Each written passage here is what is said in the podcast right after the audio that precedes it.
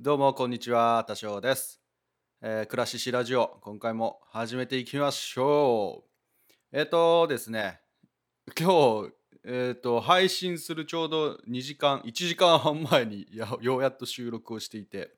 今週はちょっとでなかなか時間がなかったので、えっと、ギリギリ間に合うかな。いつも金曜日のお昼にはと思ってるんですが、え超ギリギリになってしまいました。はい。で、えっとですね、うんと、まあ、いろいろあったんですが、あの、し暮らししラジオのジングル作りたいなと思って、で、ちょっと音声の方をですね、えーとある方にお願いしました。えししラジって元気で言ってる感じで、えーお願いしますって言ったら、えーすごい何パターンも送ってくれて、えーすごく助かりました。えー嬉しかったです。えっ、と、今回、そのししラジっていうですね、掛け声を、えーくれたのが、え、咲夜さんですね。えっ、と、騒ぎますけど何か、もう、ポッドキャスト番組ですね。騒ぎますけど何か。あと、えー T、PTRPG 部ですね。あの、皆さん TRPG 知ってますか？僕、僕結構あの動画とか見るの好きなんで昔から TRPG っていう存在は知ってたんですがあのやることはなくえちょっとだけ見るくらいかなっていう感じだったんですけどあの実際に最近ですねあのポッドキャスト界隈で TRPG が流行っていると いうことで何回か僕もやらせてもらったんですけどまあ自分があるキャラクターまあ自分で作るんですけどねキャラクターの設定とかを。えーそのキャラクターになりきって、えーお話を、えーの謎とか、まあ、冒険とか戦いとかみたいなのを 乗り越えていくみたいな、えーまあ、ざっくり言うと こんな話あのことを、えーまあ、音声上で今はやってるんですけど音声でやるみたいな、えー感じですね。えーそういうのをやっております。えーポッドキャスト TRPG 部とか PTRPG 部って調べるとですね、その様子が、えーポッドキャスト版とか YouTube 版でも見れますんで、よかったらそっち、えー興味ある方はぜひぜひ見てみてください。はい。はい。では、えっ、と、そのいただいた音声を使って、えージングルみたいなのをですね、作ってみましたので、そちら挟んで、えー次の話に移ろうかなと思います。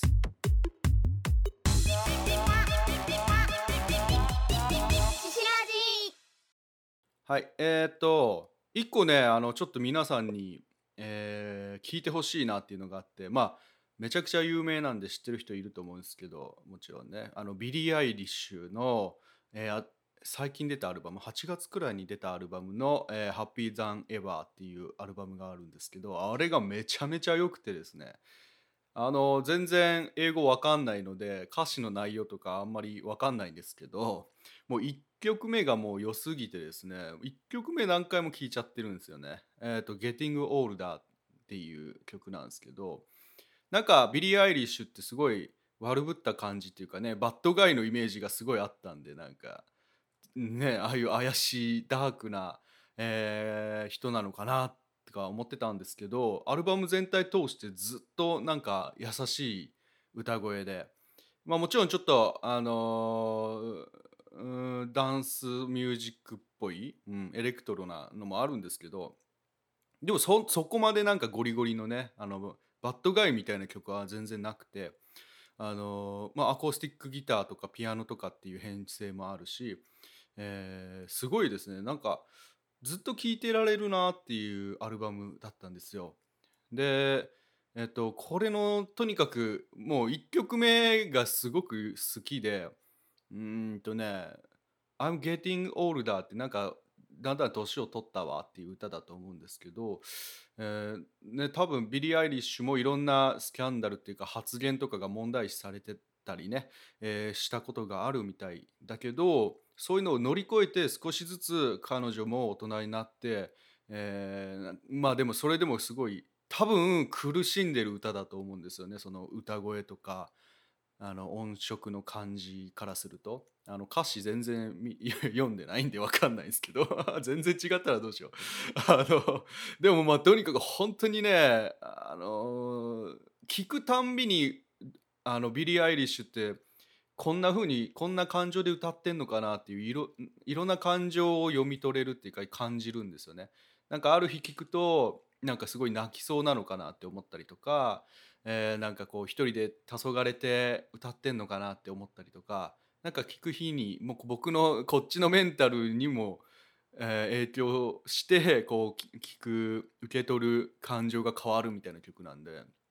あのぜひちょっと1曲目だけでもいいというか1曲目始まったらもう全部聴く羽目になると思うんですがぜひ、えービリー・アイリッシュの「ハッピー・ダン・エヴァ」聴いてください。あのリあのアルバムタイトル曲もめちゃめちゃいいです。はい。あのまあちょっと長くなりそうなんであのここら辺にしときますが、えーぜひ聞いた方はですねあの一緒に感想を言い合えたらなと、えー、ツイッターとかでね絡んでいただけたらなと思いますしちょっともうちょっとちゃんとね歌詞の内容とかあの調べてまたこの「クラシシラジオ」でも、えー話せたらいいなっていうふうに思いますんで、えーよろしくお願いしますじゃあ CM どうぞプログレ中華水曜日プログレ中華水曜日。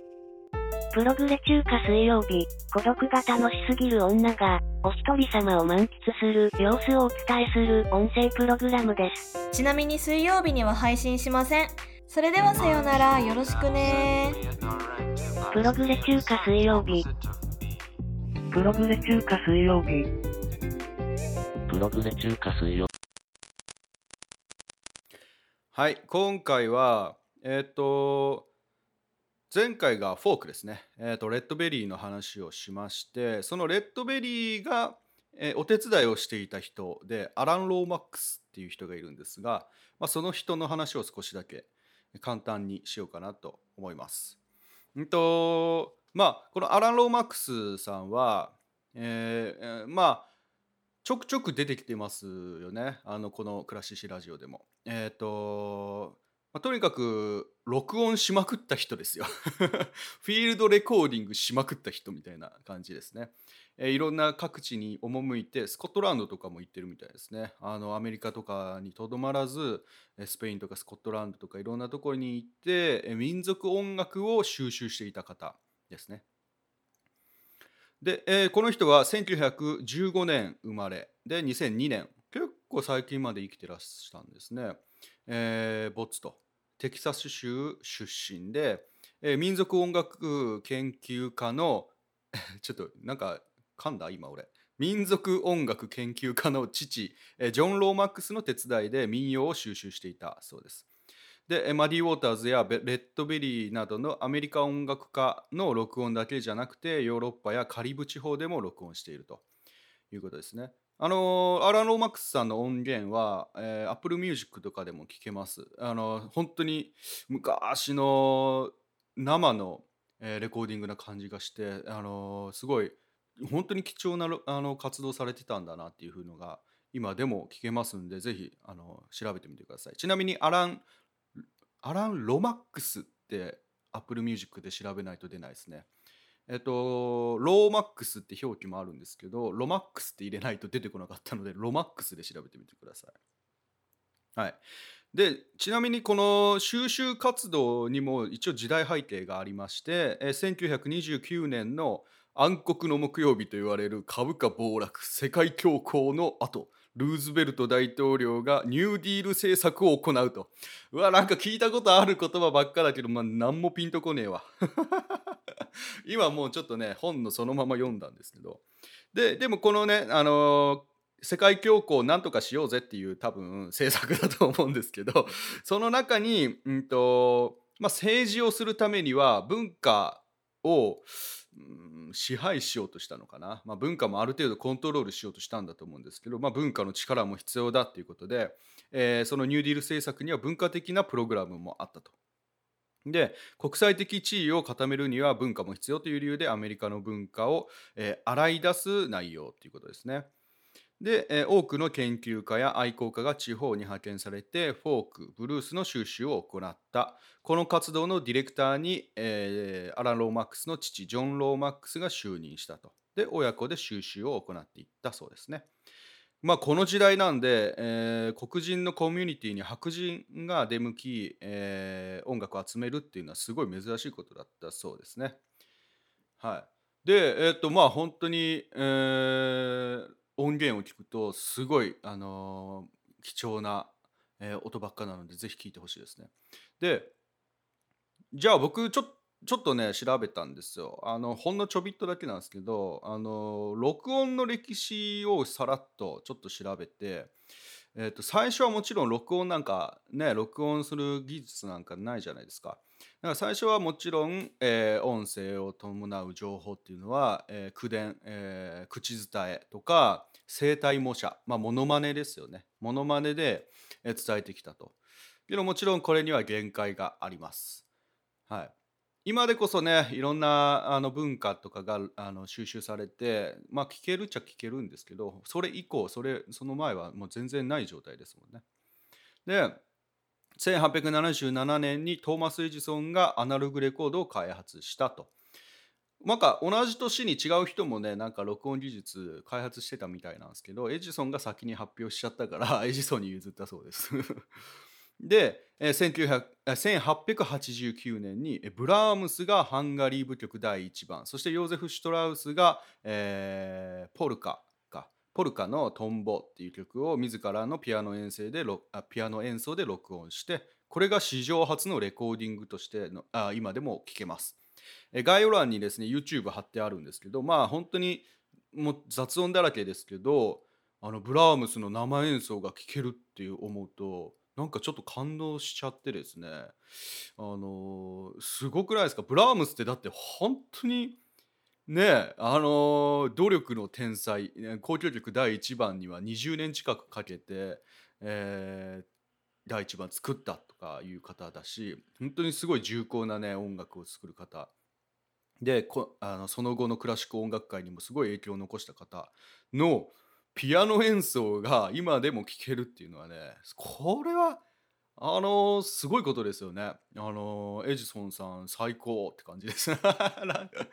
エジソンさん最高。あもうくだらない感想出ちゃったな。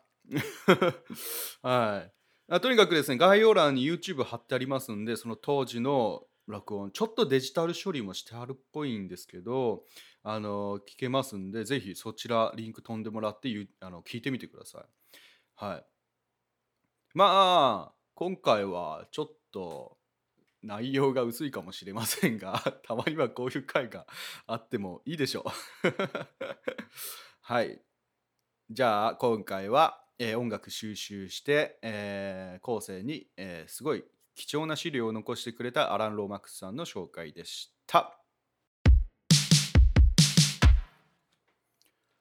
はい。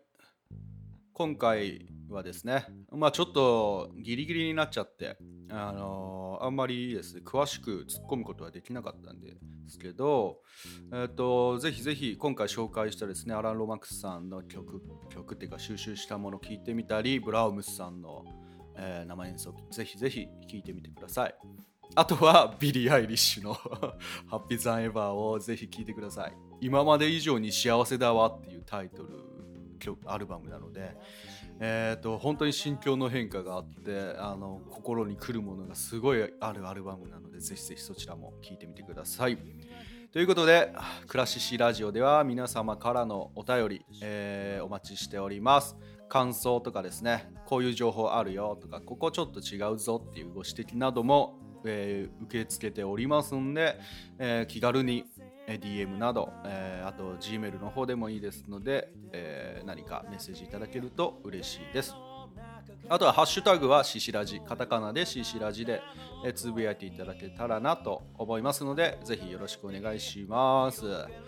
はい、じゃあ今回はこんな感じで終わります。ありがとうございました。お相手は多少でした。バイバイ。届く前にねでもあの交差点を越えれたならきっともっと近づける気が